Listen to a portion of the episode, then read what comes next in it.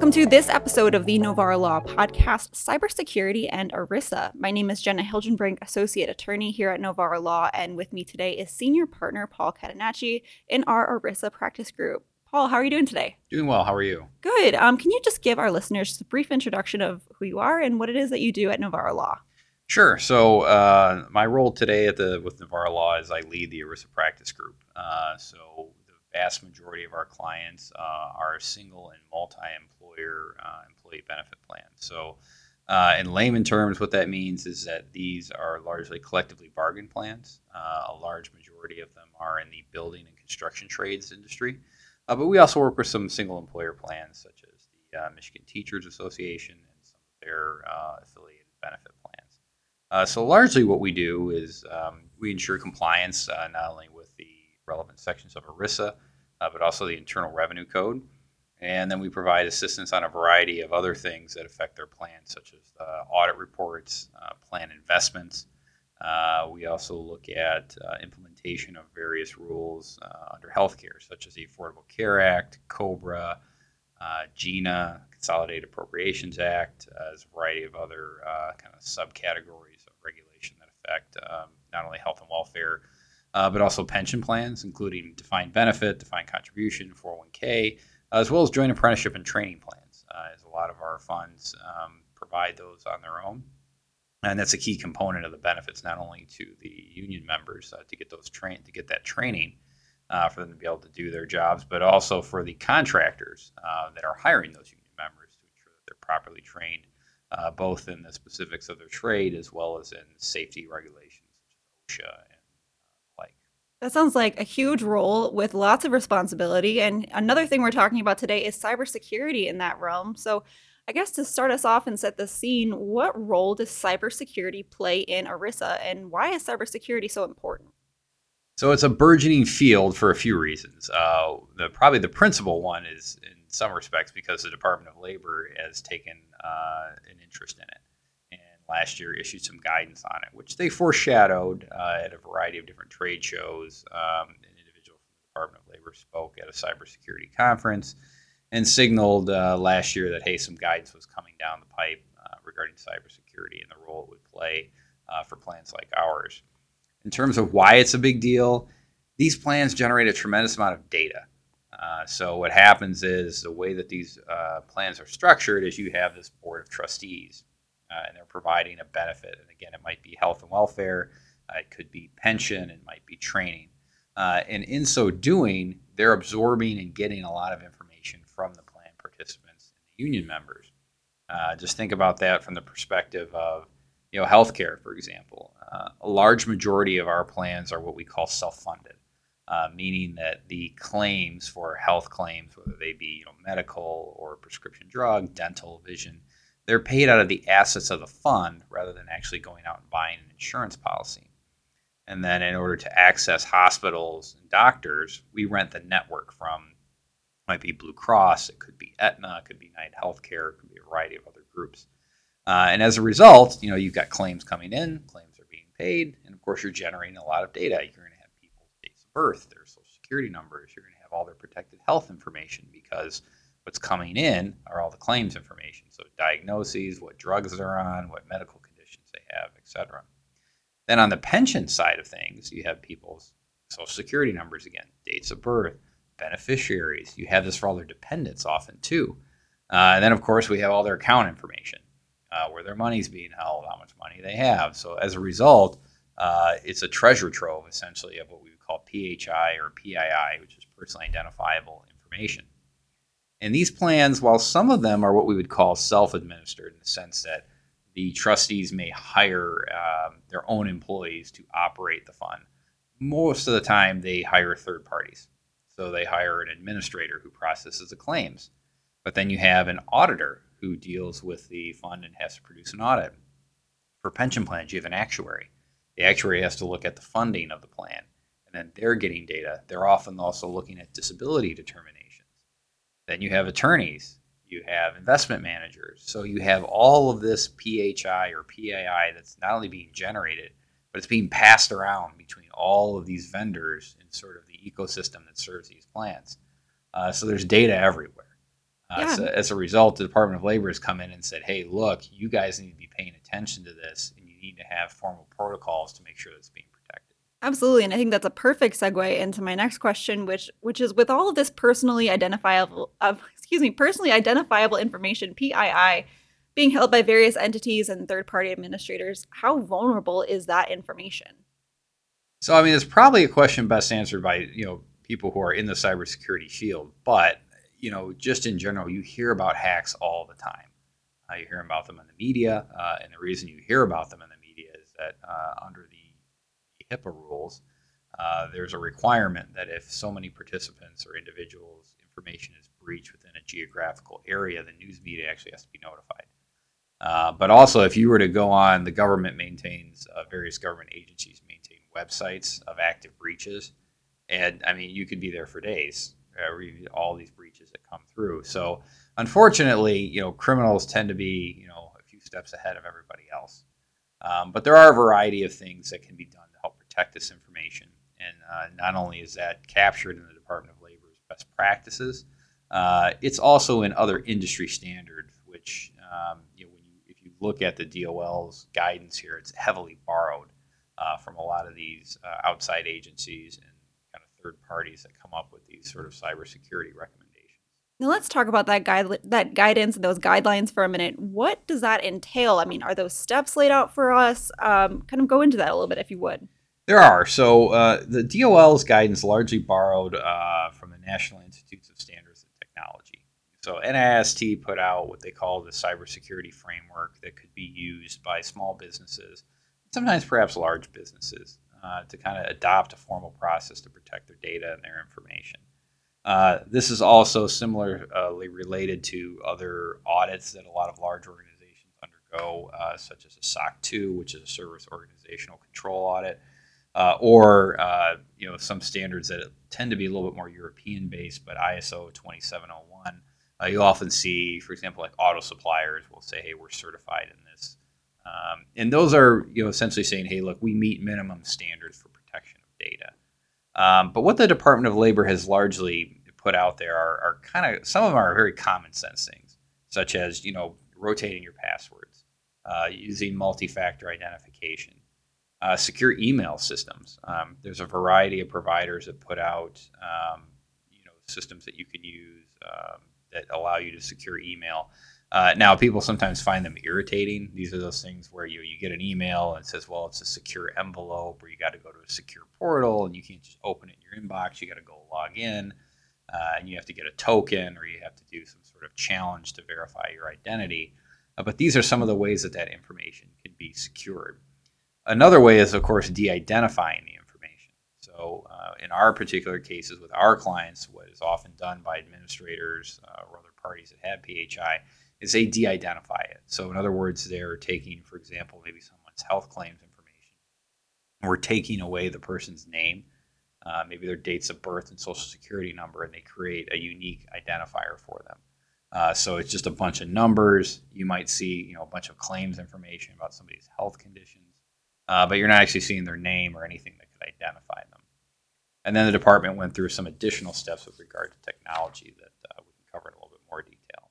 Absolutely. And I guess, you know, what is Novara Law's role in all of this? You know, if one of our clients um, identifies a breach, what are the next steps? So interestingly, we actually went through one of these. Um, so earlier this year, uh, we had a vendor that we work with that was breached. Uh, they were hit with a ransomware virus uh, that went in and took control of their servers. Uh, so they were locked out of not only their email, uh, but all the claims and all the participant information that they house. Um, so the interesting part of this is that our clients under ERISA are, are what are known as the plan sponsor, meaning they're the named fiduciary. Uh, and uh, without getting too deep into the weeds of kind of the ERISA uh, minutia here, you know, uh, the Supreme Court has ruled that and said multiple times that an ERISA fiduciary essentially has the highest duty known. Uh, so they have a variety of obligations under ERISA, uh, duties of loyalty, of prudence, uh, to safeguard uh, not only the information but also the assets and to act in the best interest of the plan participants. So even though a lot of our clients actually store no data whatsoever, the notice obligation and the remedial obligations fall upon the client. Uh, so in our role, we had to go to this vendor and say, okay, look, you know, we don't actually know what was breached because we don't have the data you do. Uh, but we are ultimately responsible to ensure that the statutory obligations are met in terms of providing uh, remedial notification to the individuals that were affected. So we had to work in close uh, contact with them and with their attorneys because uh, they brought in specialized breach counsel uh, to go ahead and ensure that not only we knew what data was being breached, uh, but also that all the notices were, were done timely that any media notifications were done properly, and that any appropriate law enforcement agencies were notified, as there's a fairly detailed amount of notices that have to go out depending on the nature of the breach and uh, what information is breached. And I guess you know my, my follow up question to that is bringing in you know um, different attorneys. Um, do these guidelines do they have the effect of law? I, I guess I'm trying to you know get a get a good sense of what these guidelines actually mean. Sure. So the DOL did not write formal regulation on this. Um, so it doesn't carry the force of law from the sense that it's a DOL uh, regulation. However, you know, the Department of Labor is conducting audits and they're asking about cybersecurity. Um, so it might as well have the force of law. Um, the other point, the other element of consideration here is ERISA's fiduciary duties. Uh, these trump everything. So yeah, even though the Department of Labor didn't say, yeah, we didn't write a regulation uh, it's clear that with the amount of information out there, it would be absolutely imprudent to not be taking these steps to protect that data. Uh, and those include a variety of things, not only complying with the Department of Labor's best practices, but also insuring these risks. Uh, most of our clients, pretty much all of them, carry some level of cybersecurity insurance. Uh, and then each vendor, kind of downstream in that ecosystem, also has various levels of insurance, and you know higher or lower depending on how big their risk is.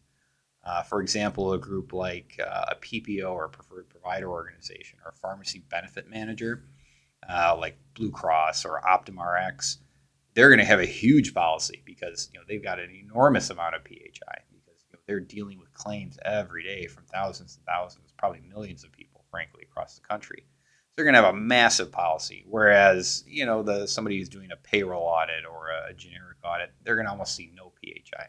So they're going to have some cybersecurity policy, but we would certainly wouldn't expect them to carry it at the same level as we would other providers.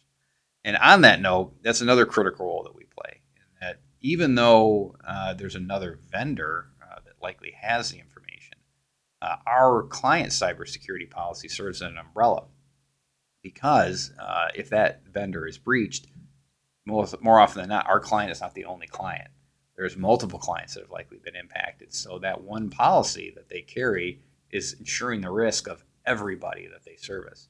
Whereas our particular policy is only benefiting the one our particular client.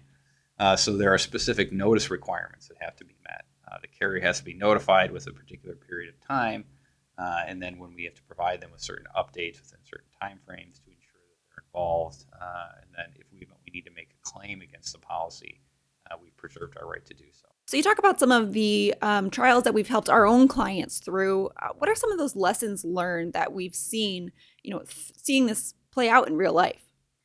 So I think we put, we play two significant roles here. One is reactive, and the other one's proactive. Uh, so on the proactive basis, uh, all of our clients have adopted, you know, policies that are consistent with the Department of Labor's guidelines, uh, and those require us to do things on an annual basis. Uh, so some of those include annual risk assessments. So we've developed a survey that we sent out to all of the service providers to our plans. Uh, and we ask for things like we want to see if they have an annual audit. Uh, pretty much most of the time, anytime you have a cyber policy, the carrier does an annual penetration test. They'll try and see if they can get into your systems or your website, uh, if there's any vulnerabilities there. And if you're using like a cloud based system, for example, like Microsoft or maybe Amazon Web, they get an independent audit and a certification. So we ask for that so that we have it, and then we can at least say, look, there's been a monitoring process here. Um, because uh, while ERISA and the Department of Labor does not expect you know fiduciaries to be perfect, the process is a key component of that. And one of the most important fiduciary duties is that of monitoring uh, and monitoring all aspects of plan operation. And this is certainly one. Uh, and then we ask about certainly access control procedures, who has access to this data, why do they have access to it, um, are they doing security reviews of their cloud stored data? And then also uh, things like how are you getting rid of your, your data uh, or your devices? Um, you know, you can't just take a laptop and throw it in the trash. I mean, it's got to be wiped. Um, that's what they call a secure development uh, lifecycle program. And then we certainly talk about data encryption, uh, business resiliency. Uh, do they have an operate like this is probably an example here? Um, is you know this particular vendor was integral to the operation of the plan. I mean, they're running the thing on a daily basis from making sure claims get paid, uh, that it, that retirees' pension checks go out. Uh, so, from our perspective, and not only meeting the legal obligations, but the first thing jumping to our mind is, oh my goodness, like you know, we got to make sure everybody gets paid. so, you know, because you have a variety of retirees here, they rely on those pension checks uh, in order to you know pay their bills. So, you know, if the checks are a day late and on the first of the month they're not getting paid, it's a huge issue. Uh, so we wanted to make sure that one, we didn't have any interruption in people's payment streams, uh, and also in their benefits coverage, uh, because in addition to paying claims, um, you know, while sometimes that's outsourced, almost every administrator is determining eligibility. So, and that's on a monthly basis when this is happening. So, if the you know administrator, for example, who is a key component to a plan, is locked out of their system, and you have a participant who goes to the doctor for themselves or for their spouse or their child, uh, and they do an eligibility check, if there's a holdup, something can come back and say, "Well, you don't have any insurance." Uh, and then you, you can imagine if that happened to multitudes of people, uh, the issue that that could provide, not only you know from the fund's perspective, but certainly from the participant you know, they're gonna be like, "What do you mean I don't have health coverage?" And um, so that was kind of the key issue with us was kind of watching this play out. Um, and then the second component was, you know, it was an interesting dynamic working with counsel, uh, the breach counsel, uh, because for them they're in a very somewhat esoteric area. They're just focused on the notices uh, and saying, "Well, we got to get these notices out. Here's the data that was breached, and we're going to send this out." but none of the operational components for the client that really concern the client, such as the issues I just talked about, those are completely foreign to them. Uh, so we had to go through kind of a lengthy process of educating them of, hey, wait a second, you know, we need to know this stuff and know it faster, and here's why. It's not just as simple as, uh, and I don't mean to not at all trying to diminish it, but there was a big breach several years ago, at like Target. You know, people swiped a debit card, and you got a letter in the mail. It says, "Oh, geez, you get some credit monitoring free services." And geez, you know, if you want to sign up for these, you can. Um, and certainly, you know, maybe some people had their bank accounts hit, things like that happening. But a lot of that stuff happened, you know, later because uh, now at the time these cyber criminals don't always often act immediately. Sometimes they wait. Uh, where the, these impacts were, you know, very, very imminent and could be on the verge of happening like tomorrow. Uh, so it was essential that we kind of gathered a team together right away and dug into this so that all of our clients could not only be protected, but most importantly, informed about what was going on. You talk about that proactive approach. It sounds like we're kind of going above and beyond, um, you know, even the guidelines themselves, and um, we're providing really great counseling services. You know, is there anything else that the attorneys here at Novara Law do uh, to assist their clients um, in these kinds of events? So we do. Um, you know, certainly that ongoing monitoring function is one that we perform, um, and we do that in conjunction with other providers as well. Uh, we work closely with uh, the insurance carriers as well as the brokers that help us find the insurance policies to make sure that those are fine tuned and they're appropriate for the client and the size. Um, but really, you know, this is one of many things that kind of doing on an ongoing basis. Uh, you know, these funds again, they have there's so much data, uh, and many of them have tremendous amount of assets. So there's a lot of risk um, that's being you know kind of managed at all times by a variety of providers. And as legal counsel, you know, in a lot of ways, we're kind of quarterbacking that. Uh, so we're working with all these different vendors to ensure that these things are uh, are taken care of, and that our trustees are able to do their fiduciary obligations, not only administering and monitoring these plans, um, but being able to you know look their participants in the eyes, uh, particularly you know sometimes on the labor side, you know because the business managers, the unions, they have monthly meetings uh, you know, participants ask. Uh, you know, and in fact, with related to that particular cyber breach, you know, we attended several union meetings, uh, and then we had to answer questions. Participants were saying, "Well, geez, you know, what am I supposed to do?" Um, you know, I have a, a one-year-old with a social security number, and now their social security number is hacked. How does that impact me? Um, you know, is somebody going to open up a credit card in my you know toddler's name? Uh, so things like that. So it goes beyond just kind of the legal aspect. A lot of times we we do really play a significant role as counselors as well. Uh, so we kind of try and go above and beyond and, not just help uh, the trustees, but also really the end users and the ultimate clients are, yes, they're the board of trustees, but really uh, the client is the participant. It's the individuals who are members of these funds who are going to receive these benefits and look to us as well as the other providers to ensure that the benefits that they've earned and they've worked so hard for are going to be there for them when they need them. These sound like very important things that we all need to stay on top of. You know, I think we have a lot of experts here at Novara Law who uh, would love to be in touch with clients. And so, if, for example, you know, if somebody wanted to get in touch with you, how can they reach you? What's your email address? Uh, so my email is poc at novaralaw.com. Um, so certainly we're, we're always willing to help anyone that, that needs it. Um, we do a lot of this work. Uh, you know, we're one of the larger players when it comes to the, certainly the multi-employer in the Taft-Hartley space. Uh, you know, we represent um, you know, over 100 plans across the country. Uh, so we have a national practice in this area. Um, so the benefit of that to our clients is that you know we see a lot of things, so we kind of know what's going on in the market, uh, not only on the West Coast but in the South and the Midwest and the East as well. Uh, so we can bring that knowledge as well as that network of contacts to bear on their behalf. Well, that's fantastic, and that is all the time we have. We hope you learned something on this episode of the Novara Law Podcast. Check us out next time on Apple Podcast or Spotify. Just search Novara Law Podcast. Thanks so much for listening. We'll catch you next time.